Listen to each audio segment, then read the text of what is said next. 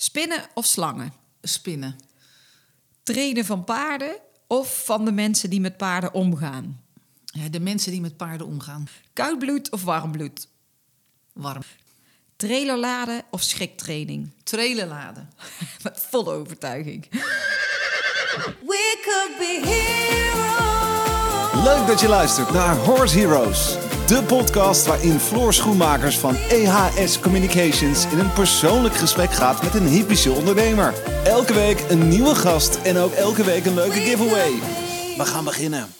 Ze is een begrip, een paardenminnend Nederland als het gaat om communicatie met en het oplossen van uitdagend gedrag bij paarden. Ze was jarenlang de tourmanager van Monty Roberts. Ze schreef diverse boeken, gaf demonstraties over de hele wereld en startte uiteindelijk een trainingscentrum en een online platform waarin je alles kunt leren over het gedrag van paarden.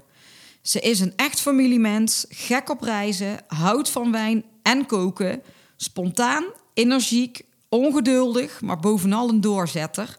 Vandaag bij ons in Weert aan tafel niemand minder dan Annemarie van der Tooren. Hallo Annemarie. Hallo Floor. Hoe gaat het? Ja, het gaat met mij goed. Het is ontzettend leuk om hier te zijn. Ja, ik vind het ook helemaal leuk dat jij eh, als gast bent in de podcast. Heel eh, spontaan ineens. Nou zeker, dat kwam even op en uh, we hadden nog een raadje allebei. Maar heel leuk. Ja, het was een lange reis wel vanuit het westen. Heel veel hier naar Weert. Ja. En uh, nou ja, want normaal vraag ik altijd aan iedereen, uh, waar kennen wij elkaar van? Want dat zijn vaak uh, mensen die ik al heel lang ken, of van de evenementen, of al ooit mee heb gewerkt. Maar wij kennen elkaar nog niet zo lang. Nee, ik zag jou opeens op een, uh, nou, op een schermpje, op een computerschermpje, toen we een uh, Zoom-overleg hadden over Horse Event. Ja.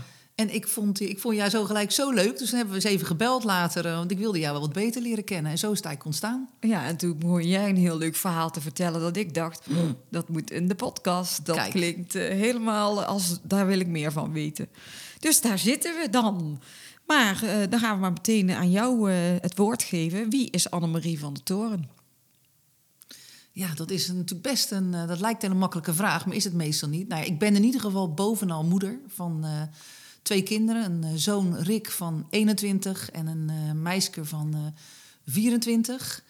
Ik zit me ondertussen te bedenken dat Rick eigenlijk al tweeëntwintig is. Dus ik vergis me ook, het gaat allemaal zo snel. Hè? En daarnaast ben ik uh, al jaren ondernemer. En de laatste uh, ja, zeventien jaar in de uh, paarden terechtgekomen. En inderdaad bekend geworden om het werk wat wij doen uh, met paarden en gedragsuitdagingen. En ik zei inderdaad direct overtuigend trailerladen, want daar ben ik ooit mee begonnen en ook bekend uh, door geworden. Ja. En ik vind dat nog altijd het mooiste om te doen. Het is uh, ja, het meest bijzonder om zo'n dier wat dingen heel spannend vindt, dat is eigenlijk wat me drijft, dan echt te gaan ervaren dat ze die angst loslaten en dat ze vol vertrouwen met je meewerken. Ja, dat blijf ik altijd fantastisch vinden. Maar kun jij, als we teruggaan in de tijd, dat jij, hoe jij ooit bent begonnen in de paarden? Want waar is bij jou die paardenliefde ontstaan? Ja, dat was al heel jong. Want mijn vader, die is vorig jaar op bijna drieënnegentigjarige leeftijd overleden. Drieën, ja, drieënnegentig? Bijna drieënnegentig, ja. Oh, wow. Nog heel zelfstandig. Maar die nam ons mee naar de manege, mijn broer uh, en ik. En daar leerden we eigenlijk uh, nou ja, ponyrijden. En, en wij wilden alle twee heel graag een eigen pony. En wij woonden destijds in een uh, rijtjeshuis met een uh, schuurtje en een tuintje. Ja. En mijn broer en ik hadden dat helemaal bedacht. Die fietsen gaan uit dat schuurtje. Daar dat komt een pony, midden in een, uh, midden in een stad. En die is van ons. Maar ja, mijn ouders zagen dat niet helemaal zitten. En we hadden absoluut geen geld genoeg om een uh, eigen pony te kopen. Dus dat kwam er niet van. Dus wij bleven op de manege uh, rijden. En uiteindelijk, zowel mijn broer als ik, we hebben een beetje hetzelfde pad gelopen, zijn op vijftien, zestienjarige leeftijd daarmee gestopt. Zijn andere dingen gaan doen, uh, allebei behoorlijk hoog gesport. Ik ben mijn carrière ingegaan, Hans uiteindelijk naar Frankrijk verhuisd. En maar die behoorlijk is... ho- hoog gesport?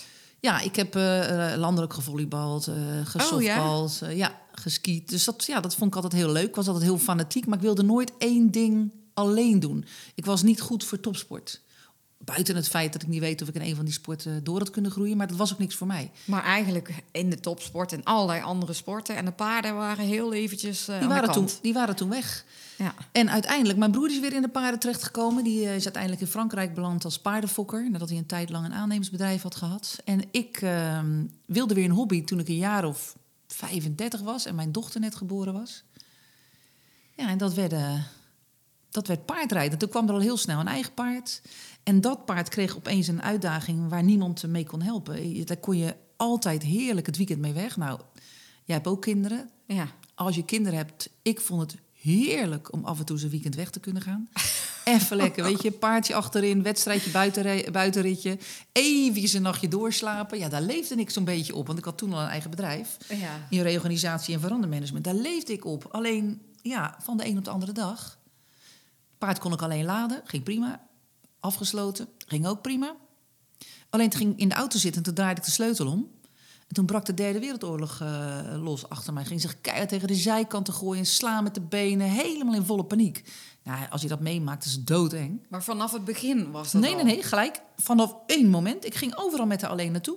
Ik had daar al anderhalf jaar, denk ik. Maar van het een naar andere moment gebeurde dit. Nou, heel snel naar de auto. Motor uit. Stond ze helemaal stil. Liep ze er ook zo weer af. Ze liep er ook zo weer op. Maar iedere keer als die motor aanging, daar had zij haar associatie gekregen. Ja, begon dit gedrag. Nou, toen komt ze dus niet meer weg. Nee. En toen ja, krijg je allemaal goed bedoelde adviezen. Van ja, dan moet je net zo lang blijven rijden tot het overgaat. Nou, dat heb ik geprobeerd. Komt de dierenarts bellen. Dat ging ook niet helemaal goed. Ik ben overal geweest. Uh, bij iedereen in Nederland die iets wist over gedrag. Maar niemand kon me eigenlijk vertellen hoe ik uh, hiermee om moest gaan. Ja, en ik vond het toch een beetje gezeur. Maar ondertussen zwanger van de tweede. Uh, Rick is geboren. En toen die een maand of elf was, toen dacht ik, ja, ik moet weer even een weekendje weg, hoor. Want ik vond het wel pittig, die, uh, die jonge baby's. Toen uh, las ik veel over Monty Roberts. Goede dingen, slechte dingen. Ik denk, nou, ik weet niet of dat wat is, maar weet je wat ik doe? Ik ga naar Engeland, naar Oxford, naar Ian Vandenberg en Kelly Marks. Twee van zijn instructeurs. Nou, en maar daar, even, even voor degenen die niet weten, wie is Monty Roberts? Ja, Monty Roberts is eigenlijk in de wereld wel de meest bekende paardenfluisteraar, zoals ze dat nog vanuit oude terminologie noemen. Ja. Hij heeft dat een beetje geïntroduceerd. En hij um, is ook op latere leeftijd is hij ontdekt door de koningin van Elisabeth. En daar heeft hij in Engeland. En daar heeft hij toen heel veel shows gedaan. Hoe je jonge paarden kon starten. Daar begon het eigenlijk mee. Vanuit de communicatie van dat paard. En hij heeft zich heel erg ontwikkeld tot trainer, zeg maar. En kenner en expert op paardengedrag. Ja. Nou goed, zij gaven daar training in. Ik daar naartoe. En ik maar zei dat was alleen in Engeland toen? Ja, en in Amerika en in Duitsland. Dus jij bent eigenlijk gaan opzoeken van mijn ja. paard heeft dit probleem. Dierenartsen wisten het ook niet. Wat ga ik doen? Nee, gedragstrainers zie je niet. Bekende mensen hier overal geweest. Niemand wist het. Maar dan is het best wel een stap om helemaal naar Engeland te gaan. Ja, toch? Voor mij niet. Ik reis graag. Dat uh, zei je net al. Ja. Dus ik vond het wel leuk. En dan was ik ook een lekker weekendje weg. Kon niemand me bereiken. Weet je, dat vond ik weer lekker. Dus ik daar naartoe. En op de woensdag ging het over trailen laden. En ik schoor voeten naar Ian toe. Ik zei, Ian, ik heb een probleem. Is niet op te lossen. En hij zei, oh, what's the problem? Ik zeg, nou, dat en dat en dat. Hij zei, oh, no problem? Ik denk, nou, die vent is gek. Dat kan natuurlijk niet. Nee. Ik ben nu al langer dan een jaar bezig. En jij zal even vertellen dat je weet wat het is en ook hoe ik het op moet lossen. Maar ja, ik ben niet eigenwijs geweest. Ik heb goed geluisterd en ik ben naar huis gegaan en ik heb gedaan wat hij gezegd heeft. En ik kom binnen twee dagen mijn paard weer normaal vervoeren. Nou, maar nou ben ik eigenlijk wel benieuwd wat hij doet. Ja, moet je moet doen. Ja, nou ja, dat is, dat is dus een hele lange uitleg. Die gaan we nu, nu niet doen. Maar dat, het was een balansprobleem in combinatie met into pressure. Paarden zijn van nature tegen druk in. He, als jij jonge paarden rijdt en start, dan weet je als je voor de eerste keer je teugel naar rechts vraagt, dat hij niet naar rechts gaat, maar dat hij over zijn linkerschouder naar buiten valt. Ja. En als je eerste keer been geeft, dat hij niet voorwaarts gaat, dat paarden stoppen, sommigen heel hard achteruit gaan rennen, ook met het aansingelen. Ja. Dat is een natuurlijk gedrag. Dat heeft met hun overlevingsinstinct te maken. Wat deed het paard nou? Ik had een trailer met zo'n zachte zijkant, wat voor de meeste paarden heel fijn is. Maar dat ging bij haar in de flanken, waar ze normaal geen probleem mee had. Maar nu, op druk van die flanken, ging ze tegen de druk in, schoot ze onderuit en dan ging ze keihard slaan. En ze durfde haar benen niet te verzetten in de trailer. Ja, dat is nog een hele lange uitleg. Maar ja, dat was maar wel, in, en, en wat ik moest doen, denk ik, voor veel mensen. Ja, zeker. Het is ook prima op te lossen. Meestal, bij sommigen duurt het best lang, hoor, maar het is goed op te lossen. Maar ik moest toen, um, ja, ik heb toen twee dagen getraind met mijn tweepaardstrailer, alles eruit en heel voorzichtig weer opgestart. En uiteindelijk kon ik er weer vo- ze moest namelijk schuin staan. Hè? Er is veel onderzoek naar gedaan dat paarden veel beter op de telen staan als ze met hun billen naar voren staan of schuin. Maar ze staan eigenlijk liever niet, de meeste paarden staan liever niet recht vooruit. Terwijl wij zetten ze wel recht vooruit. Ja. Ook nog tussen tussenschotten waarvan wij denken, hey, dat vinden ze hartstikke fijn. Dan kunnen ze een beetje leunen, maar dat werkt voor een paard niet zo. Alles is net even anders. Nou ja, en zo, uh, toen ben ik al die cursusjes gaan doen. Ja. Toen vroegen ze of, ik, uh, of, of wij op mijn boerderij, want ik woonde toen op een boerderij, of uh, Ian daar cursussen kon doen. Ja, ook prima. Want wie is Ian? Ian Vandenberg is de instructeur van uh, Monty, waar ik toen naartoe ben geweest voor die cursus. Ja. En uiteindelijk uh, vroegen ze toen of ik shows wilde doen voor Monty Roberts. In Nederland heb ik gedaan, samen met Havens, de eerste twee. In de Brabanthallen, twee keer drieduizend man. Superleuk. Toen vroeg Monty of ik zijn tourmanager wilde worden. In Europa. En liep ook uit de hand. Hoe oud was jij toen? Ach, uh, dat was tweeduizend vijf dat ik begon. Dus nu zestien jaar geleden. Dus toen was ik uh, drieënveertig. Maar je was vijfendertig toen je um, die merk, of de, ja. de merk kocht en die ja. problemen had. En toen in die periode ben je toen op dus de zeven, toen ik zevenendertig was, zevenendertig, achtendertig, ben ik daar op die cursus gegaan. Ja. Een paar jaar later ben ik dus die, uh, ben ik die uh, shows van Monty gaan organiseren. Want in die, in die tussenjaren, je had dus uh, toen een boerderij met de kinderen en, en, ja. en, en, en je gezin. En mijn eigen bedrijf. Ja. En waar was dat? Dat was in Oudehoorn. Dat is op Voorne Putten. Het eiland waar Spijkenisse op ligt en Brielle, Hellevoetsluis. En daar ben je toen veel meer gaan uh, samenwerken, dus ook met, uh, met, met, met Monty of zo? Ja, al? Pas in tweeduizend vier kwam Ian volgens mij cursus bij mij geven. En tweeduizend vijf ben ik toen uh, de shows gaan doen en met, met, met Monty voor de eerste keer op pad. Maar toen had je evengoed nog best wel jonge kinderen. Mm. Ja, ja, die waren heel jong nog, hè. Die waren, nou ja, uh, zes en acht. En dan ging jij toe, ging mama, mama, mama op reis. Ja, maar mama die, uh, die had ook nog een eigen bedrijf. Dus die, ik deed nog uh, reorganisatie en verandertrajecten binnen de gezondheidszorg. Dus mijn leven was toen wel wat bijzonder. Ik vloog meestal op donderdagavond, op een vrijdagochtend ergens uh, naartoe ja. in Europa. Dat gaat natuurlijk prima. En dat deed ik op vrijdag, zaterdag of zondag. En of zondag deed ik shows voor Monty. En dan vloog ik weer naar huis. En dan ging ik werken maandag, dinsdag, woensdag. En dan ging ik op donderdag ging ik weer invliegen. Hup, en, zo. En dat was niet het hele jaar, zeg maar zeven maanden per jaar... Uh, was ik wel op reis met hem. En dan zag ik mijn kinderen wel duidelijk minder. Achteraf denk ik wel eens van, jeetje, best jammer geweest. Ik heb best stukken van ze gemist. Maar hoe, hoe uh, even als mama's onder elkaar... Ja. Hoe regelde je dat dan met de kinderen? Ja, mijn, uh, mijn toenmalige man die was heel veel thuis. En die had eigenlijk de rol uh, thuis. En die organiseerde de boerderij en die had de kinderen. Dus uh, ja, dat was eigenlijk bij ons zo geregeld. En ze, ze zijn nooit een keer meegegaan of zo? Uh... Nee, nou, niet naar die shows. Wel, dat ik ze, natuurlijk, ik nam ze graag mee, maar nee, niet in die, dat ging ook niet. Want ik was eigenlijk gewoon constant, als ik ergens aankwam... tot het moment dat ik in het vliegtuig stapte, was ik gewoon vol aan de bak aan het werk. Dus ja, nee, ja, ja dan heb je er gewoon ook geen, uh, ja, geen niet. tijd. Ze kwamen vaak naar shows als het in de buurt kwam, kwamen ze even kijken. Dat is natuurlijk hartstikke leuk. Ja. Ja, maar dat heb ik drie jaar gedaan. Dus het was best een, het was een intensieve tijd, ja. Maar ik denk ook wel heel uh, bijzonder en leuk en mooi. En, uh... mega dingen meegemaakt. Weet ja. je, mega Doe, gekke iets, dingen. Vertel eens, iets, vertel eens iets bizars uit die periode. Ja, er zijn zoveel gekke dingen. Ja, ik heb bijvoorbeeld meegemaakt dat we ergens zaten, vergeet ik nooit meer. Het dus was, uh, was in Italië. En Italië is toch natuurlijk best wel qua organisatie al een bijzonder land. Kost het allemaal al wat meer moeite. En um, wij hadden de avond daarvoor hadden we problemen gehad met degene die het daar organiseerde. Het bleek dat hij niet de juiste formulieren had laten invullen door de eigenaren, waardoor Monty risico ging lopen. Want die moeten dan een soort verklaring tekenen dat, mm. nou ja, dat het risico bij hun ligt. Ja. Dus de tweede avond hadden we daar heel goed op gelet. Maar wat wij niet in de gaten hadden... Er kwam een meneer, die was naar de Italiaanse promotor toegegaan. Die zegt van, ik heb een paard en uh, die heeft dan dat probleem. Met rijden gaat het niet goed en... Um, ja, die willen we graag mee laten doen. Die was nogal dwingend geweest. En dat, ja, voor de Italiaanse promotor, die had het wel belangrijk gevonden. Dus die had hij toegevoegd aan de paardenselectie. Die doe je 's middags. Dan gaan we zoeken welk paard laat het probleem echt zien. Nou goed, wij wisten dus niet welke erbij was geweest of welke niet. Dat weet je allemaal niet. Dus er komt een paard. Normaal gesproken, dan loopt de eigenaar met het paard de, de roundpen in, de longeersinkel in. Ja. Maar deze bleef buiten staan. Dat was al heel vreemd. En die stond te wuiven naar Dan Wilson, die, die uh, even ging testen met dat paard, dat hij moest komen halen. Nou ja, die doet dat maar uiteindelijk. Dus die neemt dat paard mee naar binnen.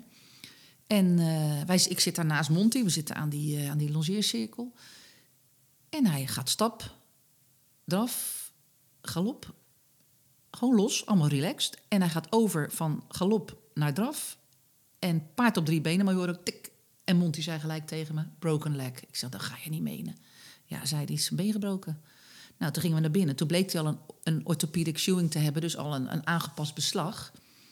En uh, binnen vijf minuten stond er een uh, jurist, zo'n hele grote zwarte jas met Itali- met, uit Italië. Die zei van, uh, we willen nu dertigduizend euro, anders gaan we naar de journalisten toe. Van uh, paard uh, gedood door Monty Roberts. Uh, nou ja, je kent het hele verhaal wel.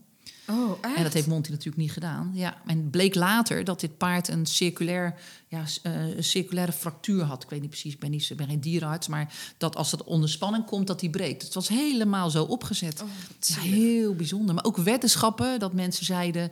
ja, maar dat gaat nooit lukken, Monty Roberts, om uh, mijn paard op de teugel te zetten. Want dat duurt al jaren, lukt niet. Hele weddenschappen om je heen. En dan uh, lukt het natuurlijk wel. En dan werden die eigenaren weer boos. Ja, ja, de leukste dingen. Ook, ook dat mensen in vliegtuigen...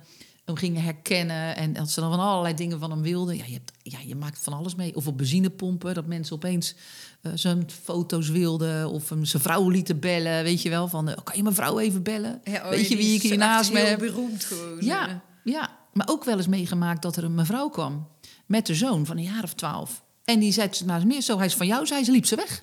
Maar hij, oh. is heel, hij is heel bekend ook om het werk met kinderen. En dan zaten we daar met die kleine. En, en zij was gewoon vertrokken, hè? Ja. ja. Ja, dat, ja, ja, gekke dingen maak je mee. Maar wat, wat hield dat in? Je vertrok dan uh, meestal op donderdag, zei je, hè? En, en dan? Nou ja, wat ik deed daar... Kijk, er was altijd een landelijke promotor. En die zorgde dat de stoeltjes er waren, de tribunes, de paarden... dat de kaartverkoop was gedaan. En wat ik voor Monty deed, is zorgde dat de hele merchandise... dat dat goed geregeld was, maar ook dat alles liep zoals hij dat wilde. Dus ook rondom de paarden. Omdat ook daar, weet je, zo'n man staat echt wel veel meer onder druk... dan de meeste mensen denken. En maar, maar er komen dan elke dag, en wat hoorde ik jou net vertellen... er is een longeercirkel, dus er komen allemaal mensen... die schrijven zich in, die betalen daarvoor met paarden met een probleem. Nee, nee, nee of... hoor, nee, nee. Er komen, zeg maar, dan s'avonds zitten er tussen de duizend en de drieduizend mensen op de tribune. En ja. daar heeft hij altijd vier paarden die hij altijd deed. Dus altijd één jonge starter, dus gewoon een ongecompliceerde jonge starter. Eén rijuitdaging, stijgeren, bokken, niet op kunnen stappen. Mm-hmm. Eén paard na de pauze die altijd bang was van iets, behoorlijk, of een hoefsmidprobleem. En het laatste was altijd een trailerlader. Die paarden moesten naar die locatie toe komen en dan hadden we er altijd drie per onderdeel. Dus totaal twaalf paarden ongeveer, als je dat kreeg. Nou, en dan ging je vanuit die drie paarden voor dat ene specifieke onderdeel... Uh, haalde die altijd de moeilijkste eruit. Ja. Zodat hij een duidelijk voor en na had. En daar ging hij dan in de show mee werken. En de paarden die niet uitgekozen werden... daar ging jij dan als team mee werken. En dat was voor mij heel leuk, want daar heb ik natuurlijk heel veel van geleerd. Ja, dat snap ik. Ja. En ik was er ook altijd verantwoordelijk voor... dat alle paarden weer goed naar huis gingen. Omdat ook daar, weet je, hebben we meegemaakt dat er... Uh, paarden waren geweest voor trailerladen. En dat werd dan in, ja, in die tijd gewoon daarvoor nog niet goed begeleid. En dan waren er foto's gemaakt dat mensen hun paard erop aan het slaan waren. Zeiden ze, ja, paard op show van Monty Roberts wordt de trailer opgeslagen. Dat werd gewoon zo in kranten gezet. Dus hij was daar heel zorgvuldig in. Mm-hmm. Dat ik moest altijd zorgen dat dat uh, goed verliep... en dat de mensen op een plezierige manier weer naar huis gingen. Ja. Superleuk was het, hoor. Ik heb echt hele gave dingen meegemaakt. Ook mooie, mooie mensen ontmoet... Ja, je zag niks van het land, je zag natuurlijk alleen maar paarden gebeuren. Ja, ja. En dan daar en dan kwam je weer terug naar huis... en dan weer uh, die, die eigen bedrijf wat je toen had. Dat heb je drie jaar gedaan. Wat gebeurde er na die uh, periode? Nou, toen ben ik zelf... Toen had ik gewoon minder tijd, want ik, ik, mijn kinderen werden wat ouder... en ik had wat meer werk ook thuis. Hè. Ik ging zelf ook meer trainingen geven in die periode. In tweeduizend zeven zijn wij in Nederland eigenlijk bekend geworden... doordat uh, wij Leo toen uh, gedaan hebben. Een paard wat we gered hebben van de slacht op Horse Event... Daar zijn we toen echt bekend door geworden. Dus ik ging wat meer lesgeven. Dus ik had eigenlijk geen tijd. Maar ik zei, maar jong... Vertel eens even wat dat was, dat verhaal. Oh, nou, Leo, die... Um... Kijk, wij gingen in tweeduizend zes, was ik, ging ik voor de eerste keer in een Horse Event... stond ik in de longeercirkels. En dat was toen goed ontvangen door het publiek. Dus ze had de familie Bartels gevraagd van... wil je dan in tweeduizend zeven komen en kan Monty dan ook komen? Nou, dat hadden we zo geregeld. En ik zou zelf ook demos doen. En ik word op een gegeven moment gebeld. Ik denk in mei... mij daarvoor, ja. Van goh, er is een paard hier in Hellevoetsluis, daar wonen wij vlakbij... en jij bent hier pas geweest, maar die moet naar de slacht. Uh, is dat niet iets voor jou? En ja, dan gaan we even kijken. En dat was een tinkertje. En die was gekocht in Heenvliet op de paardenmarkt... en naar huis gegaan, dan hadden ze hem losgeklikt... toen bleek dat hij niet te vangen was.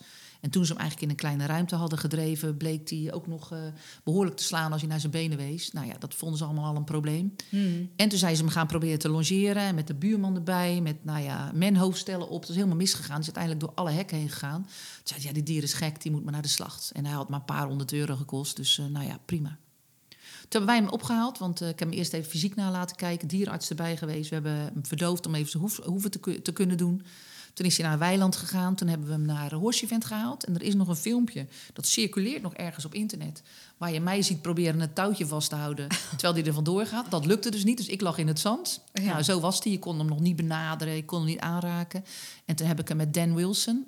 Dat is een hele goede paardentrainer waar veel documentaires over gemaakt zijn... en Karel Bauer, waar ik toen heel intensief mee werkte... hebben wij hem toen drie dagen getraind. En ja, de eerste dag kon je dan niet bij hem komen. De derde dag konden we hem toen rijden. Oh. En dat, toen stonden er duizenden mensen om ons heen. Dat weet ik nog wel. En weet je wat het is? Dat is superleuk natuurlijk. Hè? En dat is best knap dat we dat kunnen. Alleen weet je wat, het zegt helemaal niks. Met drie professionals heb je drie trainingen goed kunnen doen. Maar het is niet bevestigd. Dus het heeft daarna nog acht, negen maanden geduurd... voordat Leo echt normaal werd. Ja. Maar uh, dat heeft ons toen wel uh, bekendgemaakt. Ja. Nou, en toen had ik geen tijd meer voor Monty. Te weinig eigenlijk. En uiteindelijk ging ik ook... Uh, ja, bedenken, wat wil ik nou hiermee? Hè? Want ja, als jij, uh, ik was ondertussen een instructeur geworden. Je krijgt er een contract bij. Het is allemaal niet zo vast, maar je mag niet met voer werken. En je moet je training op een bepaalde manier organiseren. Ja, dat ging met mij een beetje knellen. Want ik vind dat we nog maar heel weinig van paarden weten. Mm-mm. Dat vind ik oprecht. Ik vind dat ik zelf nog heel weinig van paarden weet. En als je begrenzing gaat inbouwen, weet je één ding zeker. Dan ga je een gedeelte niet onderzoeken. Zo ben ik naar Monty toe gegaan. Toen heb ik gezegd, dat was in tweeduizend tien. Ik zeg, joh, weet je, volgens mij moeten we het anders gaan doen. Volgens mij moeten we veel meer gaan onderzoeken. Moeten we veel meer gaan uitproberen. Andere trainingsvormen toelaten. Zodat we het het beste gaan doen voor dat paard. Want dat is uiteindelijk ons doel. Toen zeiden, ja, ik begrijp wat je bedoelt. Alleen, uh, ja, ik ben nu ondertussen tachtig bijna. Ja. En ik ga nu alleen mijn legacy nog maar vastleggen. Uh, toen heb ik gezegd, dan heb ik de moeilijke keus te doen... in de economische crisis, waar het al slecht was met de paarden. Uh, ik ga je loslaten. Want ja. Dit is niet mijn pad. Ja, en toen heb ik een tijd gedacht van, wat wil ik nou? Toen heb ik ook nog een jaar of vier bij de K N S gewerkt. Hippische Sportbond, een aantal afdelingen. En daar las ik veel. En toen dacht ik, ja, weet je, de kennis over dat dier... welzijn is in gedrang, omdat kennis over dat paard verdwijnt. Je groeit niet meer op op de boerderij. De meeste mensen niet. Zeker niet in het westen waar ik woon. Waar ook nog eens de meeste paarden staan op een, vaak een hele kleine ruimtes. Mm-mm. Ik dacht, er moet meer kennis komen. En toen heb ik de, in tweeduizend twaalf heb ik de opleiding helemaal uitgeschreven. En die is in tweeduizend dertien gestart. K N S vond dat toen in het begin uh, niet tof. Nee. Die, uh, die zeiden, ja, wij hebben toch ook horsemanship... maar zagen uiteindelijk de waarde er wel van. En dat vond ik toen wel gaaf. En dan hebben we met elkaar in tweeduizend zestien die opleiding kunnen erkennen. En is het nu dus een oren niveau drie opleiding... instructeur paard en gedrag. Ja. Ja. ja. Dat is eigenlijk het verhaal. Ja, leuk gewoon ja. om zo helemaal te horen. Ja. Maar en als je over de opleidingen wat... Uh, wat meer vertelt, wat daar, uh, wat daar gebeurt... en hoe dat toen allemaal is ontstaan, daarna ook. Nou ja, we begonnen toen met twee groepen van vijftien, volgens mij... in niveau één en niveau twee. En ondertussen hebben we iets meer dan uh, driehonderdzeventig uh, studenten. Ja. En hebben we meer dan vijfenveertig freelance instructeurs voor ons werken. Want ik heb wel gezegd, weet je, als wij een opleiding starten... dan wil ik dat het zonder stroming is. Dus niet uh, stroming van die of stroming van die. Nee, we moeten alles kunnen onderzoeken... Alles wat wetenschappelijk onderbouwd zou kunnen worden... is wat we gaan uitproberen, zolang het maar zonder geweld of pijn is. En je gaat les krijgen van de expert. Dus uh, of het nou Machteld van Dierendonk is... of uh, Peter Strijbels, of nou ja, Morgan Leslie geeft ook af en toe dingen voor ons. Uh, zo hebben we allerlei dierenartsen, voedingsexperts aan ons vastgesloten. En dat is heel leuk. En dan is het verdeeld in, in, in drie leergangen. De eerste leergang is voor iedereen die eigenlijk gewoon meer wil leren over paarden.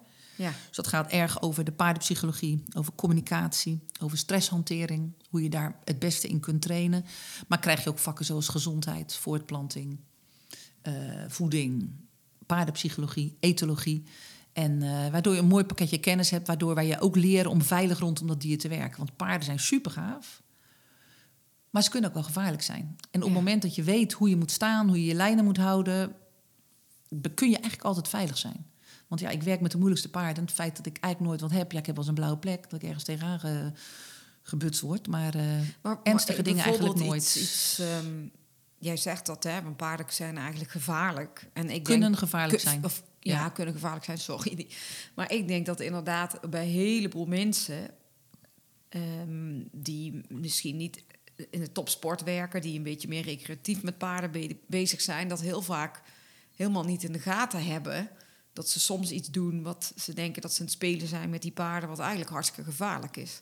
Zijn daar um, voorbeelden van? Dat jij weet van wat, wat je wel eens vaker ziet... dat hoe kinderen of, of, of amateuren soms met, met hun dieren omgaan... terwijl jij denkt, ja, uh, je denkt dat je nu leuk aan het spelen bent... maar eigenlijk uh, is het hartstikke gevaarlijk wat je aan het doen bent.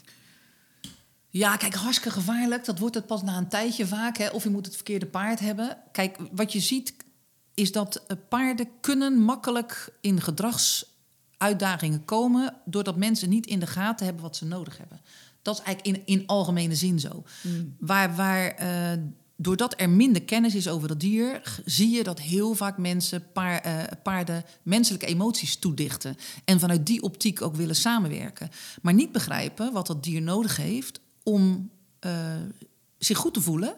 Uh, zich kunnen gedragen binnen de setting waar ze in leven. En dat moeten ze ook in een kudde, moeten ze ook gedragen. Ja. Ja, en daar gaat die vaak mis. Wat je ziet is dat mensen over het algemeen niet weten... hoe een paard leiderschap ervaart of hoe die samenwerkt met jou. Want het hoeft, hè? Ze willen graag vriendjes met hem zijn, waardoor hij de ene keer dit wel mag en de andere keer dat niet. Uh, nou ja, dan wordt het net een verwend kind die het iedere keer. En het paard kan er niks aan doen, want die krijgt gewoon die begrenzing niet. En het gaat uit de hand lopen. Dat is wat je toch wel veel ziet. Ik kom toch ook nog steeds tegen. En dat is echt in alle lagen hoor. Niet alleen uh, bij recreatieruiters. Dat paarden gewoon niet loskomen, weinig loskomen, geen sociaal contact hebben. Ja, dat zijn natuurlijk gewoon basisbehoeften voor zo'n dier. Dus daar moeten we echt met elkaar nog heel hard aan werken. Ja. Dat mensen dat wel echt gaan begrijpen.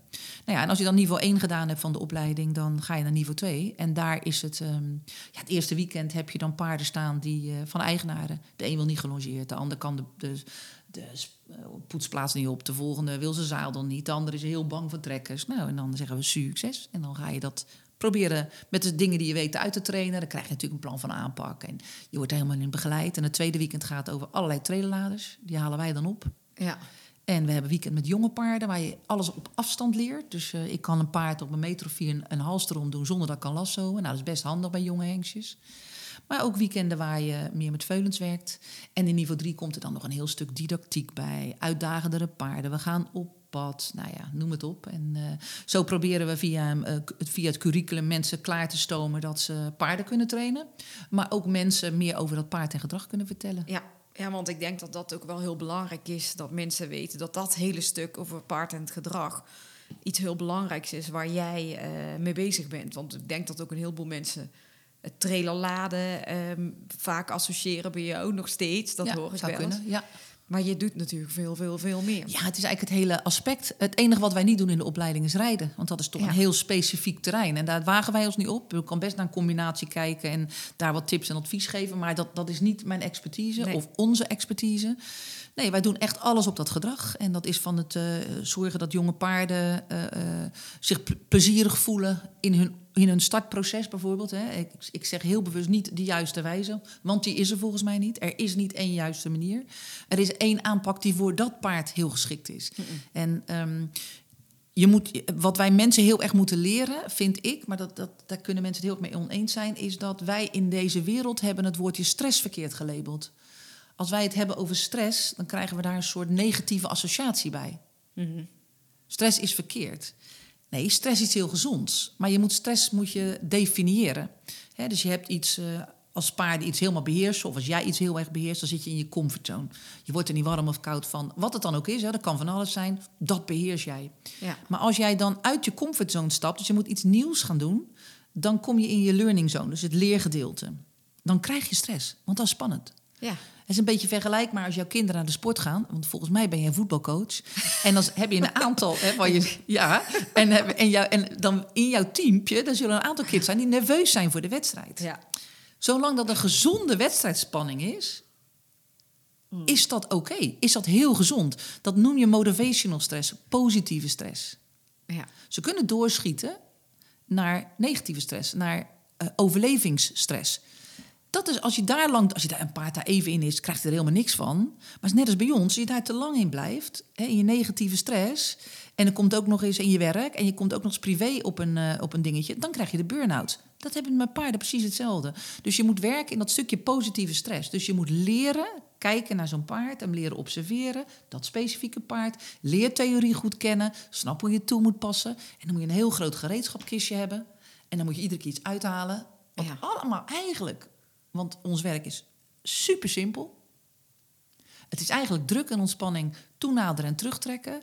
Alleen, ja, dat is met heel veel dingen die eenvoudig zijn. Hoe je het toepast en ja. wat je daarvoor gebruikt. Ja, dat is een expertise. En je moet ook weten dat het bestaat en dat het kan en waar en hm. weet ik het wat. Maar eigenlijk zou Zeker. iedereen die met paarden werkt, dit stukje theorie... Uh, ja. wel moeten weten, toch? Ja, dus die... ja, dat komt wel veel meer. Hè? Niet alleen bij ons, en andere goede collega's. Ja. Maar dat komt wel meer. En ik denk inderdaad met name... wat ik mensen heel erg zou gunnen... is de leertheorie, maar ook het stukje... wat is nou een paard? Ja. En hoe ziet hij de wereld nou? En hoe beleeft hij nou wat jij doet? Zodat je gaat begrijpen waarom je af en toe in de discussies komt. En dan heb je de discussies niet meer. Maar dat zijn allemaal dingen die ze... als ze bij jou... Um... gaan kijken, waar kunnen ze hier meer over lezen? Waar je kan... Ja, ze kunnen naar onze website w w w punt equine punt com en uh, of mijn naam Annemarie van der Tooren intoetsen, ja. dan kom je er wel. En we hebben van alles hoor. We hebben ook losse trainingen. Ik doe ook dagen of uh, halve dagen paardenpsychologie, een stukje erin. Maar goed, uh, ja, wil je dat echt heel goed leren? Er zijn ook andere instituten die hier alleen maar op gericht zijn. Maar voor mij, ik ben echt een praktijkmens. Dus voor ja. mij moet er altijd praktijk bij. Dan vind ik het echt leuk. Hoe ziet een uh, dag uit het leven van uh, Annemarie eruit? Is dat de zondag, de maandag, de dinsdag, de woensdag? De, de leukste dag, jij mag kiezen. De leukste dag. Ach nee, de leukste week moeten we dan zeggen. De leukste dag bestaat niet. Want, leukste week. Nou, weet je, ik zei dat net al tegen je. Ik heb nooit topsport gedaan omdat ik niet één ding wil doen. Dat kan ik nog steeds niet. Dus uh, als je deze week bekijkt, dan heb ik op uh, zondag heb ik lesgegeven heel de dag aan een, uh, een niveau drie groep. Superleuk, met uh, allemaal paarden met een soort van uitdaging. En zo waanzinnig om te zien hoe ze dan verbeteren. Ja, dat ja. is echt tof. Een paard die was gaan liggen met de dubbele lijn, met de eigenaar helemaal in paniek. Die het dan gewoon keurig doet. Helemaal, ja, dat maakt me gek. Dat vind ik fantastisch. Ja. Maandag heb ik een drietal belangrijke gesprekken gehad over een nieuw initiatief wat we aan het doen zijn. En een samenwerking met, uh, met Lentis ook. M B O-school zijn we mee aan de slag geweest. Dat vind ik superleuk. Vandaag is het donderdag. Hè? Wat heb ik uh, dinsdag... Dinsdag ben ik ook op pad geweest, heb ik allerlei mensen ontmoet. Gisteren heb ik heel de dag thuis gewerkt, maar heb ik allerlei online gesprekken gehad. Vandaag zit ik hier. Morgen mag ik een hobbydagje doen en zaterdag ga ik weer lesgeven. Ik wil iedere dag wat anders doen, daar word ik blij van. Ja. Ik kan niet, uh, natuurlijk best wel een week, maar als ik alleen maar lessen geef, nee. Als ik alleen maar op kantoor zou zitten, nee. Alleen maar nieuwe dingen, nee. Weet je zo? Maar dan vraag ik me wel af, als we even iets meer dan een jaar geleden teruggaan... Maart twintig twintig, het uh, corona-gebeuren, de lockdown kwam. Nou. Waar was jij toen mee bezig? Toen waren wij bezig met uh, de opleiding. Dat was belangrijk, want die is best behoorlijk gegroeid. Dus we waren daar allerlei uh, standaardisaties op aan het toepassen... omdat wij onze kwaliteit iedere keer weer bekijken. Hoe kunnen we dat nou verbeteren? We waren uh, met Lentis aan de slag, met een niveau één die we daar gaven... Dat was eigenlijk, en ik maak ook producten in India, dus daar was ik een beetje mee bezig. Ja, en toen kwam inderdaad opeens die lockdown. Toen dachten we, wat nu? Ja. Want ja, het lag wel stil. En ik kreeg de kans om uh, um, iemand aan te nemen die ik er heel graag bij had willen hebben, maar wat eigenlijk niet ging en net niet paste. Maar zij is didactisch heel, Kelly van Tooren, is nu een collega, die is didactisch heel sterk. Toen heb ik gezegd, maar we doen het wel.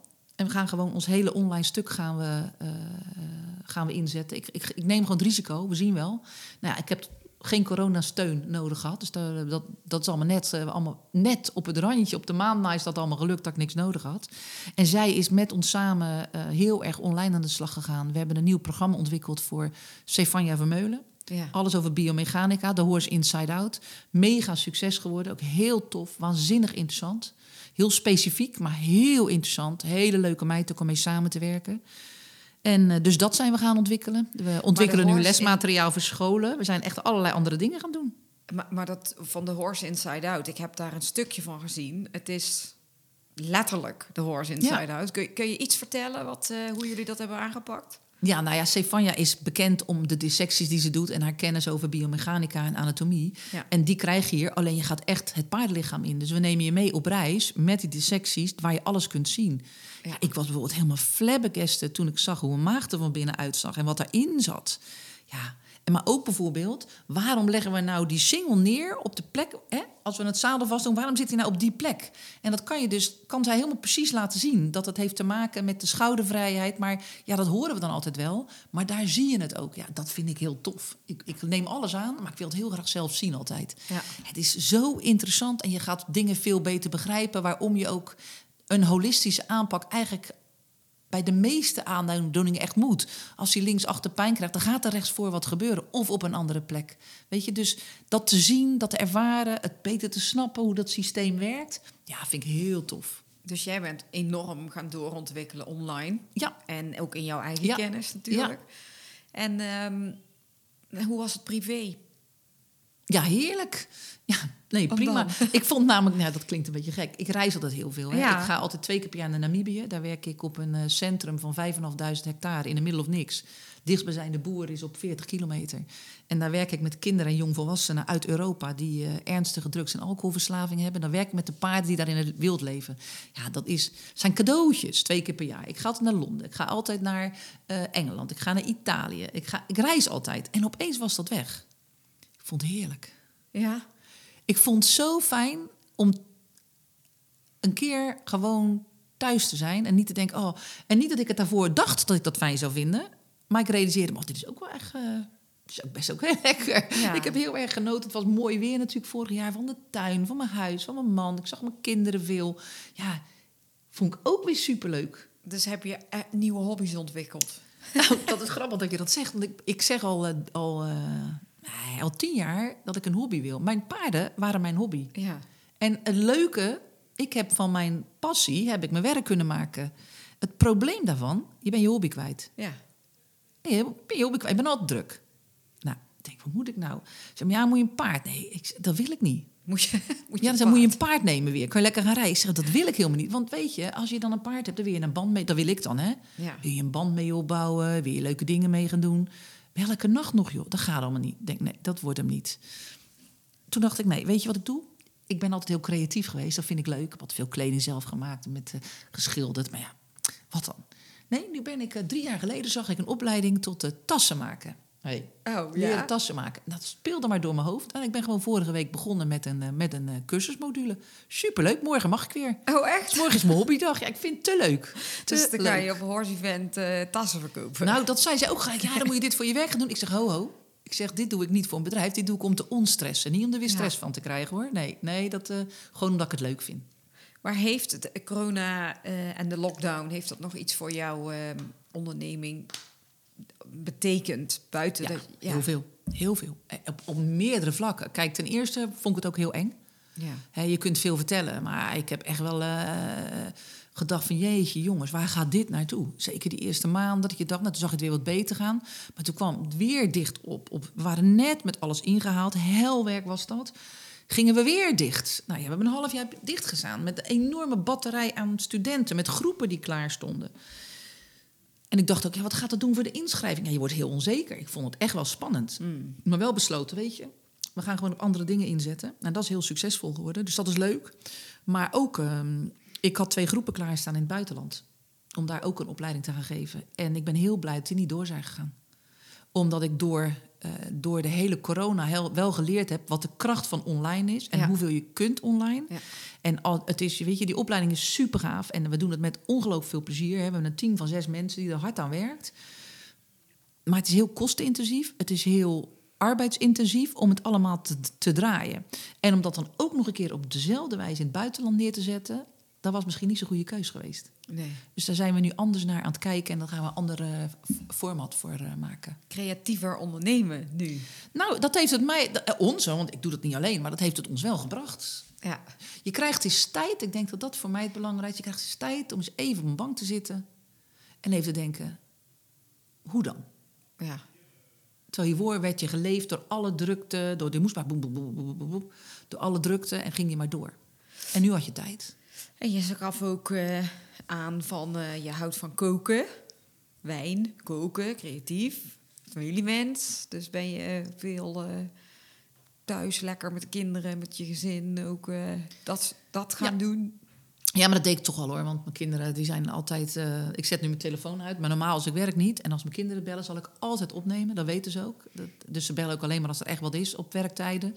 Dus ik zal er altijd voor ze zijn. Maar ja, ik vind koken heel erg leuk, maar daar ben ik ook weer een raar in. Door de week kook ik nooit. Ik kook mijn man altijd. Oh. Ja, en, uh, maar als het dan visite komt... dan ga ik 's ochtends om acht uur opstaan... en dan ga ik allerlei gekke gerechtjes maken. Weet je wel, een acht gangen menu met allemaal van die kleine dingen. Ben ik heel de dag stoom uit je oren. Vind ik superleuk. Ja. En uh, mijn zoon is dan uh, veganist en glutenvrij. Dus dan moet je altijd heel creatief zijn. Ja, dat vind ik superleuk. En ik, uh, ja, tweede of eerste Pinksterdag komen de vrienden. Ja, dat is, daar kan ik echt van genieten. En een wijntje vind ik ook heerlijk. Ja, ik hou van dat soort momenten. Maar jij hebt nu... Jouw, je band met je kinderen, nu ze volwassen zijn en ouder zijn... is ook weer compleet anders ja, natuurlijk. Ja, zeker, zeker. Ja, ik vind het heel mooi. Ik vind het heel mooi om, te zien, om ze gewoon te zien ontwikkelen... tot, tot ja, volwassen mensen die gewoon hun eigen ding doen... hun eigen keuzes maken. Ze betrekken me ook overal heel erg bij... maar ze, nou, ze maken echt wel hun eigen beslissingen. En ik ben zo trots op ze. Alle twee op een heel ander vlak, op een hele andere manier. Het zijn twee compleet verschillende mensen. Ja, ik word daar heel blij van. Maar hebben zij ook iets met, uh, met paarden? Helemaal niks. Nee? Nou ja, in zoverre Rick, die, die voetbalt. Mijn zoon die, die voetbalt of die tenniste vroeger liever. Ja. En uh, ja, nu is hij druk aan de studie. En uh, Marloes, die, uh, die, die heeft altijd wel heel erg meegeholpen... ook op de boerderij. Die vindt paarden ook superleuk. Alleen, ja, ik, ik heb wel eens ook gedacht... weet je, als je je moeder iedere dag, want dan een trainingscentrum daar, ziet werken met de meest debiele paarden. Hè? Ja. Echt ook wel gevaarlijke paarden. Is het dan nog echt leuk? Dat wist ik niet zo. Maar ze had wel haar eigen paard. En die was heel braaf, prinses. En daar heeft ze een hele goede band mee gehad. En dat, zou, dat mist ze nu nog wel eens. Dat zegt ze ook wel.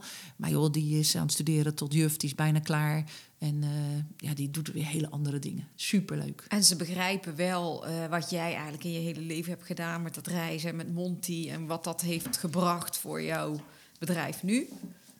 Nou ja, kijk, ik denk als je het aan hun vraagt... dat zij hebben mij wel ook op momenten gemist. Hè? In, uh, zoals veel mannen weg zijn, was ik als vrouw veel weg. Dus dat, ja, dat, dat zullen ze ook wel vertellen. Maar ik heb altijd een goede band met ze gehad. En eigenlijk is die uh, band ook... enorm versterkt de afgelopen jaren. En uh, vind ik dat alleen maar heel mooi. En is dat ja, iets, iets waar ik ontzettend van geniet. Ja. En uh, joh, mijn zoon die komt gerust, uh, die studeert in Utrecht... komt hij weer even tien dagen uh, bij ons uh, lekker verwend worden... en zijn was gedaan worden. Ja, en en even, lekker eten uh, bij mama. En mijn dochter komt iedere, iedere week zeker twee, één, twee nachten bij ons slapen... omdat ze het gewoon gezellig vindt. Ja. ja, dat koester ik. En ik vind dit gewoon een hele mooie fase. Ja, ja. Superleuk. Ik ben benieuwd. Ja, ik ben nog niet zo ver. Die van mij zijn, zijn nog ietsje jonger. Komt vanzelf. Kom vanzelf.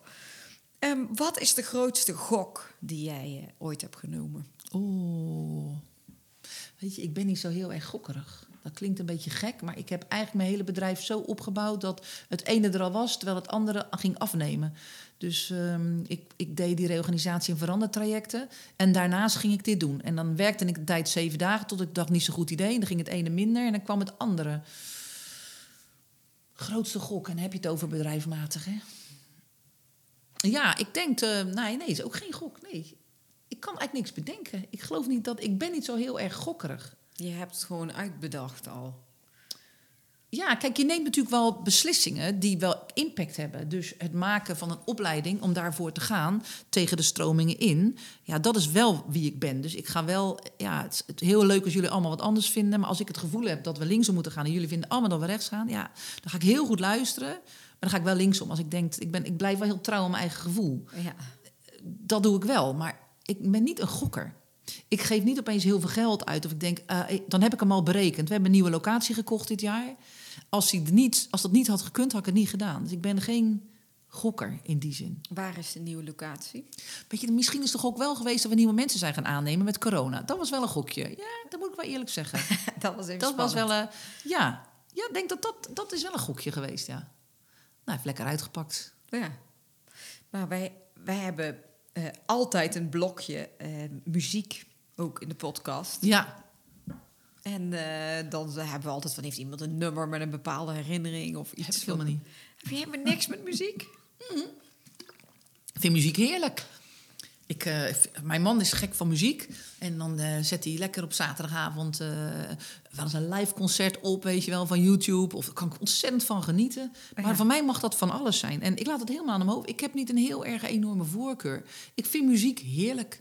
Geen nummer waar je een speciale herinnering nee, aan hebt? Nee, wat erg, hè? De endtune nou ja, van Monty dat is niet helemaal waar. Nee, nee, daar zou ik heel nerveus van worden als je nu zou horen. Nee, nou, de enige, de enige muziek dat, dat ik direct een herinnering aan heb... dat is... Uh, uh, er is een steen verlegd uh, in de rivier. Ja. Ja, dat was van mijn moeders... Uh, mijn moeder is jong overleden toen ze achtenzestig was...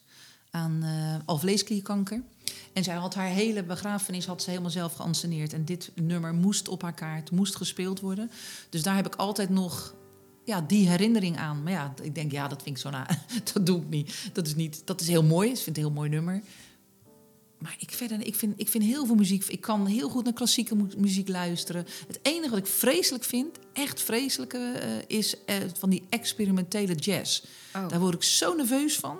Ja. Dat vind ik niks. We gaan toch een stukje luisteren naar het nummer van, uh, van je moeder. Want ik vind het wel mooi. En jij ja. bent moeder en dan gaat het over jouw moeder. Nou, dat heeft wel hele warme herinneringen. En het is een tijd geweest die ik heel moeilijk heb gevonden. Ja. En ik heb toen, want ik ben verpleegkundige van huis uit... en ik heb mijn moeder helemaal mogen verzorgen uh, de laatste maanden van haar leven. En dat is een van de meest bijzondere tijden van mijn leven geweest ook. Hoe, hoe oud was je toen? Uh, ja, achtenzestig, achtenveertig. Ik, mijn, mijn kinderen waren nog jong... Dus ik denk een jaar of zeventien, achttien geleden. Zeg maar uh, veertig, begin veertig. Oh ja, ja, ja. herkenbaar. Ja, ja. Ik, ja, heb ik zelf wel meegemaakt, maar ja. dan met mijn vader inderdaad. Ja. Nou, we gaan uh, even naar een stukje muziek. En uh, Van Paul de Leeuw? Van Paul de Leeuw, zeker. Hij moest per se van Paul, Paul de Leeuw zijn. Daar, ja. daar gaan wij dan nu even naar luisteren. Ik heb een steen verlegd in een rivier op aarde. Het water gaat er anders dan voorheen. De stroom van een rivier hou je niet tegen. Het water vindt er altijd een weg omheen. Misschien eens gevuld door sneeuw en regen, neemt de rivier mijn kiezel met zich mee. Om hem dan glad en rond gesleten te laten rusten in de luwte van de zee. Ik heb een steen verlegd in een rivier op aarde. Nu weet ik dat ik nooit zal zijn vergeten. Ik lever de bewijs van mijn bestaan, omdat door het verleggen van die ene steen de stroom nooit meer dezelfde weg zal gaan. Ik vind Paul Leeuw dus echt fantastisch. Ja, ik ook. En mijn moeder ook. En die zei, er moet gedraaid worden, maar van Paul de Leeuw, zei ze toen. Ja. Um, Annemarie, als we gaan kijken over, naar de toekomst. Wat uh, gaat er dan gebeuren? Wat zijn jouw plannen voor uh, de komende periode? Nou ja, we zitten er middenin, in de ontwikkeling. Omdat ik heb een jaartje geleden tegen... Uh, nou ja, hebben we tegen elkaar gezegd in het bedrijf, wat gaan we doen? Gaan we heel goed doen wat we nu doen? Of gaan we nog een stap verder zetten? En dan hebben we met elkaar besloten... Uh, dat we een stap verder gaan zetten. Met name ook omdat mijn collega's zeiden... ja, jij kan toch niet, niet vernieuwen. Nou, want ik ben wel van, van de vernieuwing. Ja. Ik kan niet lang hetzelfde doen. Dus we zijn met een aantal dingen bezig. We zijn uh, dat online stuk verder aan het ontwikkelen. Dus dat betekent dat wij lesmateriaal ook voor mbo-scholen maken nu. Uh, uh, wat heel gaaf is. Alles online. Mm-hmm. Maar dat het, veel, het onderwijs veel beeldender en veel tastbaarder kan gaan worden. Ik denk als jong mensen die daar zitten... dat je dat gewoon heel leuk vindt. Dat je daar gewoon heel, heel blij van wordt. Wij zijn daarnaast bezig uh, om nog een aantal producten, wat extra producten te ontwikkelen in India... die alles te maken hebben over veiligheid en uh, training van paarden. Dus speciale bescherming voor op het hoofd bij trailer laden. Nou ja, daar moet je dan een beetje aan denken. Be- bescherming op het hoofd? Ja, ja, het zijn paarden die hun hoofd heel makkelijk stoten in de trailer. Oh ja. En dan heb je daar zo, net zoals je een beenbescherming om je benen hebt... heb je ook een hoofdbescherming. Dus nou, daar zijn we mee bezig. Dan? Ja, het gewoon zo'n nou, soort, uh, met, met kapje, oortjes. Met op. Oortjes erdoor. Zo'n, ja. zo'n soort wat die redderpaarden... Horse helmet kun je het opzoeken. Oh, ja. Horse helmet, ja. ja. Oh, cool. Ja. En dan zacht en dan kun je gewoon aan het halster klippen. Ja. Maar het, het, het risico is namelijk paarden die in de trailer vast hebben gestaan. En sommige mensen die laten ze vaststaan, maar dan gaan ze achteraf vast losmaken. Ja. En dan gaan paarden aan hun halster hangen. Dan gaan ze ook tegen druk in. En dan klapt het halster los en dan vliegen ze met hun hoofd tegen die achterkant. En dan hebben ze altijd een wond. Ja. Heel vaak, altijd een groot woord, maar altijd, vaak wel. En ja, daar kan deze bescherming gewoon uh, even extra tegen. Ja, slim. Nou, en daarnaast zijn wij bezig om uh, de internationale stap te maken. Toch? Ja, zeker. Zeker. Hebben we al gemaakt, hoor. Want ik ben sinds uh, twee jaar, denk ik... Uh, zijn wij, uh, wij deden al documentaires voor Horse and Country T V. Ja. In Nederland. Aan de bak met Annemarie heette dat. En ik heb altijd gezegd van... joh, die, dat vind ik ontzettend leuk om te doen. Vind ik echt heel gaaf. Hè? Dus we gaan daar naar iemand toe. Die heeft een uitdaging met zijn paard. Ik los het op, maar ik leg ook tegelijkertijd uit... uit waarom het werkt, hoe het werkt. Dat, dat educatieve stuk zal er bij ons altijd in zitten. Ja. En toen heb ik gezegd, ik wil dat blijven doen... Het kost best wel wat geld, maar ik wil dat blijven doen... maar dan gaan we het in Engeland doen, zodat het gelijk voor een groter publiek is. Dat hebben we gedaan en toevallig hebben we van de week... en dan zijn we ook heel bekend geworden. Dus in Engeland, ja, als wij daar op stallen komen... weten ze precies wie je bent, dat is heel grappig. En uh, we hebben het toevallig van de week met ze gesproken... en ga ik volgend jaar de zes opnemen in Engeland... maar zes in uh, Amerika, omdat Horse and Country is daar ook... naar aan het doorontwikkelen. Nou ja, met mijn uh, plezier met reizen. Ja, gaan we daar, uh, nemen we de zes op in drie dagen. Dat is ontzettend leuk om te doen. Ja. En daar gaan we een uh, vervolg aan geven. Dus wij... Um, We zijn bezig met een concept waar het gaat... Uh, kijk, wat wij doen, dat gaat altijd over uh, paard en gedrag. Ja. En wat wij doen is... proberen we altijd vanuit een positieve mindset... dat het inspireert. Nou, daar zijn we nu mee bezig om daar iets uh, op te ontwikkelen. Leuk. Ja, en tevens wer- werken we dus met steeds meer experts samen. Zoals Stefania Vermeulen. Ja. Daar gaan we ook een opleiding voor organiseren. Dat is onwijs gaaf. Horse gait analysis. Dan, dat je leert kijken naar dat paard. En ziet van de buitenkant eigenlijk al wat aan de binnenkant aan de, aan de hand is. Zodat je heel goed kunt adviseren en doorverwijzen. Ja. Nou, en dat zijn dingen waar wij... Dus het is en producten en het online stuk... En we gaan wat verder in de internationale stap. Niet stilgezeten, dus? Nee, dat willen we ook niet doen. Stilzitten, dat, uh, dat, is, dat hoort niet zo bij ons, denk ik. Ik had uh, nog een paar vragen van um, een aantal... We hebben de dilemma's helemaal niet besproken, trouwens. Van, van, van, nee, daar gaan we ook nog. Daar gaan we ook nog even heen. Kijk. Nou ja, we hadden um, Leanne Abigail. Die vroeg zich af, wat is de grootste uitdaging in jouw werk? De grootste uitdaging? Ja. Voor mij? Voor ja. mij als persoon? Ja. De grootste uitdaging voor mij als persoon op dit moment is omdat wij groeien als team om een andere rol te pakken als manager van dat team. Dus dat betekent, ik ben natuurlijk iemand, ik heb direct ergens een eigen mening over. Ik weet precies wat ik ergens van vind. Het, uh, de probleem waar ik tegenaan loop is dat ik merk dat ik niet altijd gelijk heb. Dus uh, dat goed te doen, weet je. Dus mensen, uh, voor mezelf is dat de grootste uitdaging. Dat ik daar rust in neem.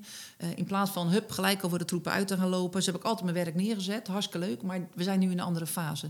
Dus dat moet ik nu leren. Ja, ja en dat is ontzettend leuk, maar dat, daar heb ik nog... wel wat valkuiltjes af en toe. Nou, nou en uh, Leanne, of uh, nee, niet Leanne, um, uh, Lara, die vroeg zich af... Uh, wat is nou de ultieme tip voor trailerladen? De ultieme tip, nou dat zijn er ietsje meer. Ten eerste moet je altijd bedenken... oké, okay, als mijn paard niet wil laden... is hij dan helemaal goed met meewandelen. Dus hoe mensen grondwerk. Maar stopt hij als ik stop? Gaat hij lopen? Gaat hij achteruit? Doet hij alles? Nou, eigenlijk dat je nergens aan hoeft te zitten dat hij het al doet. Dat is al een hele belangrijke. Dan is het, als je dan ergens staat en hij wil niet... potverdorie, dat is natuurlijk niet handig. Dan moet je even alles uit je trailer halen. Voorstang. Ik ga even van de situatie dat ik hem kan trainen. Voorstang, tussenschot, alles moet uit. Deurtje dicht. En dan moet je de zijkanten met een balkje even afzetten. Met een springbalkje. Waarom? Een paard heeft driehonderdvijftig graden zicht. Ja. En hij maximaliseert ook alles vijf keer naar buiten. Dus ik zit hier in een ruimte waar ongeveer op twee meter afstand een muur staat. Die paard ziet er vijf keer verder weg. Dus je kunt je voorstellen, als er een klein trailertje staat... met een enorme ruimte erlangs, dat dat dier denkt...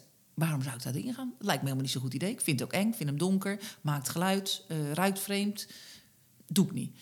Als je er al een beetje een soort tunneltje van maakt... is het dan makkelijker voor hem. Ja. Nou, en ik zou iedereen aanraden om voordat je dan naar de trailer gaat... heel veel oefeningen met hem te doen. Dus over een plank, stil laten staan op een plank... achterwaarts laten lopen over een plank... over plastic, tussen smalle doorgang, door sliertengordijn.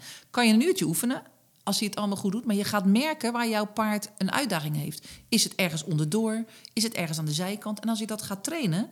dan kan hij dat bij die trailer veel makkelijker aan. En dan zet je hem voor de trailer, dan ga je hem rustig naartoe brengen.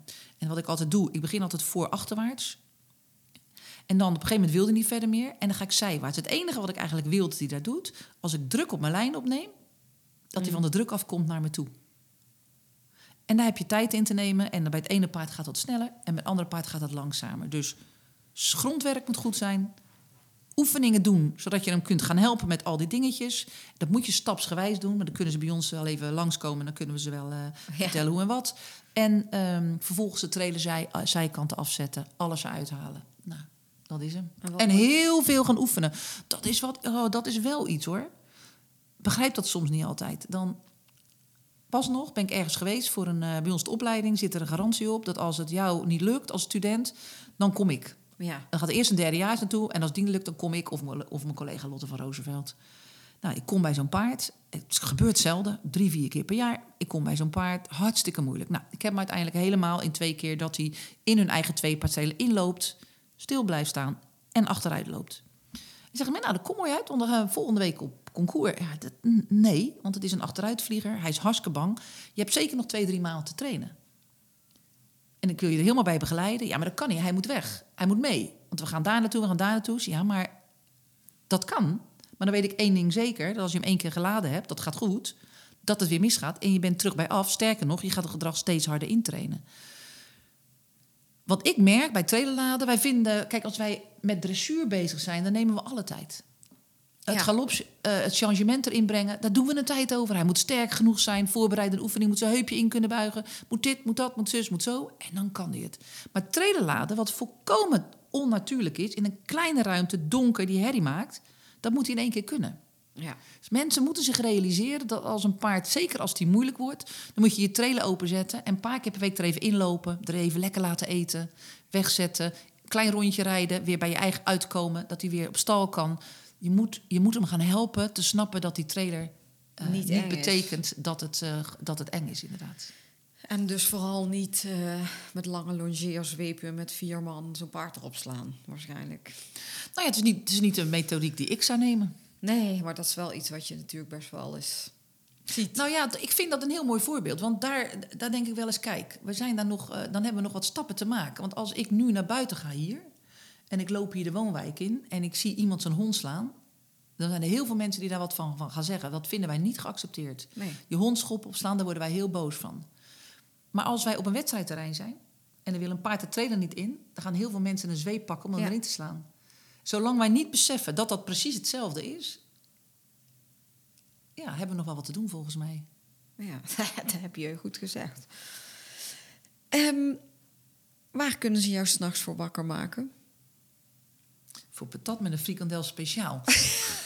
Oh, ja? Ja, ja, ik vind alles lekker. Dat is mijn nadeel. Nee, maar dat is, ja, kan ik altijd eten. Heerlijk vind ik dat. Midden ja. in de nacht. Ja, midden jij in de nacht. Ja, jij hoor. Zegt net iets over die dilemma's. Eigenlijk ga ik nooit terug naar de dilemma's. Oh, echt niet? Maar ik wil wel even terug naar de dilemma's. Oh, ik luister altijd naar B N R. B N R, altijd. Daar ruik ik er wel naar. Dan, heb je altijd de, dan mag je er even wat van zeggen. Nou, denk, nou, doe maar. Nou, welk dilemma hadden we als eerste? Trainen van paarden of mensen die met paarden omgaan? Ja, daar kies ik gelijk altijd voor de mensen. Ik vind paarden fantastisch, maar als ik nu op een uh, onbewoond eiland ga zitten, doe ik dat liever met vijf mensen dan met vijf paarden. Ja. Dus ik vind mensen uiteindelijk altijd nog het meest interessant. Ja, maar de combinatie is fabuleus, voor mij geweldig. Maar ja. als ik moet kiezen...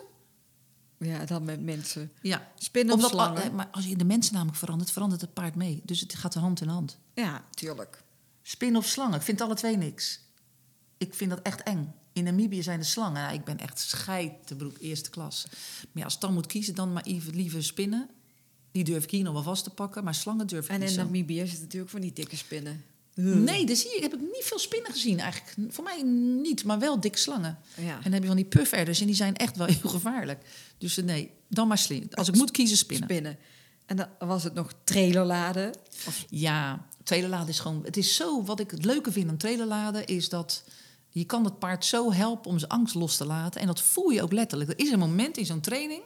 Hij blijft het spannend vinden, spannend. Hij doet het allemaal, maar hij vindt het nog steeds spannend. En op een gegeven moment voel je dat hij doet... Oh, het is allemaal goed. Dat moment, kijk, weer kippenvel van. Dat ja. blijf ik zo gaaf vinden. En het, dat merk ik toch alleen, dat kan aan mij liggen. Vooral in die trailer, weet je, als je dan met, zo met z'n tweeën bezig bent. Ja. Is dat zo helder, dat moment? Ja, geweldig, geweldig. Ja, oh, jij had, en je had ook nog uh, koud bloed of warm bloed. Ja, ik vind alle twee leuk. Ik heb zelf een eigen tinkertje, want Leo is nog steeds van mij. Ja. Maar kijk, oh, is Leo nog steeds ja, van jou? Ja, ja. Kijk, cool. Op mijn werk, in mijn werkvlak... Kijk, als ik een paard voor mezelf zou kopen... dan koop ik een paard waar als je op buiten gaat rijden... waar nog net een hartslag in zit. Ja. Weet je wel, die schrikt en even zo doet... en dan weer verder loopt. Dat vind ik fijn met rijden. Ik hoef geen gekkenhuis met rijden.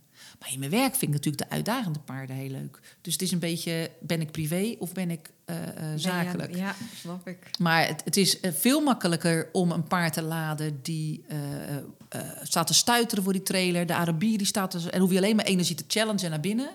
dan ja, koud bloed, een haflingen, tinken... die wel eens een neiging hebben om zich te planten voor die trailer. Het is alle twee mm. net zo leuk, maar ja, het is makkelijker voor mij... om met die energie te werken. Ja. Heb ik de allerlaatste vraag... Wat is in het leven het allerbelangrijkste voor jou? Uh, mijn familie. Ja. Nou, daar hoef je geen uitleg meer aan te geven. Nee. Nee, dat is heel duidelijk. Mooi. Hey Annemarie, ik wil jou super bedanken voor het meedoen in de podcast. En ja, heel uh, graag gedaan. Weer een heleboel leuke dingen gehoord. En wat wij altijd doen aan het einde van de podcast is een giveaway voor de luisteraars. Dus uh, heb jij ook iets leuks wat je weg kan geven aan de Zeker. Luisteraars? Nou, als mensen het leuk vinden en uh, ze schrijven zich ervoor in... dan hebben wij uh, twee boeken, gezien je de boeken klaar liggen... die we graag naar uh, je luisteraars willen versturen. Top. En waar kunnen ze dus, mag je nog een keer zeggen, meer over jou en je bedrijf te weten komen? Ja, w w w punt equine punt com, dat is e-q-u-i-n-e punt com. Of ja. uh, The Horse Inside Out van Stefania Vermeulen. Yes, nou helemaal top. Dus uh, iedereen die het leuk vindt om uh, meer te lezen over Annemarie, ga even naar die website kijken. En wil je kans maken op te boeken? Laat dan een beoordeling achter onder de post op Instagram en Facebook van vandaag. En uh, vergeet je niet te abonneren op de podcast. Vinden wij altijd leuk. En uh, Annemarie, nogmaals super bedankt. Heel graag gedaan. Jij bedankt voor het leuke gesprek. Ja, en uh, tot volgende week. Doei! We could be heroes.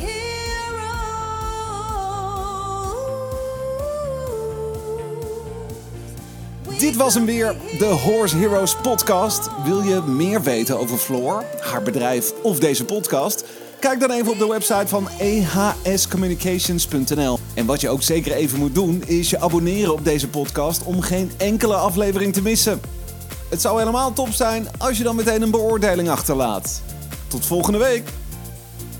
We could be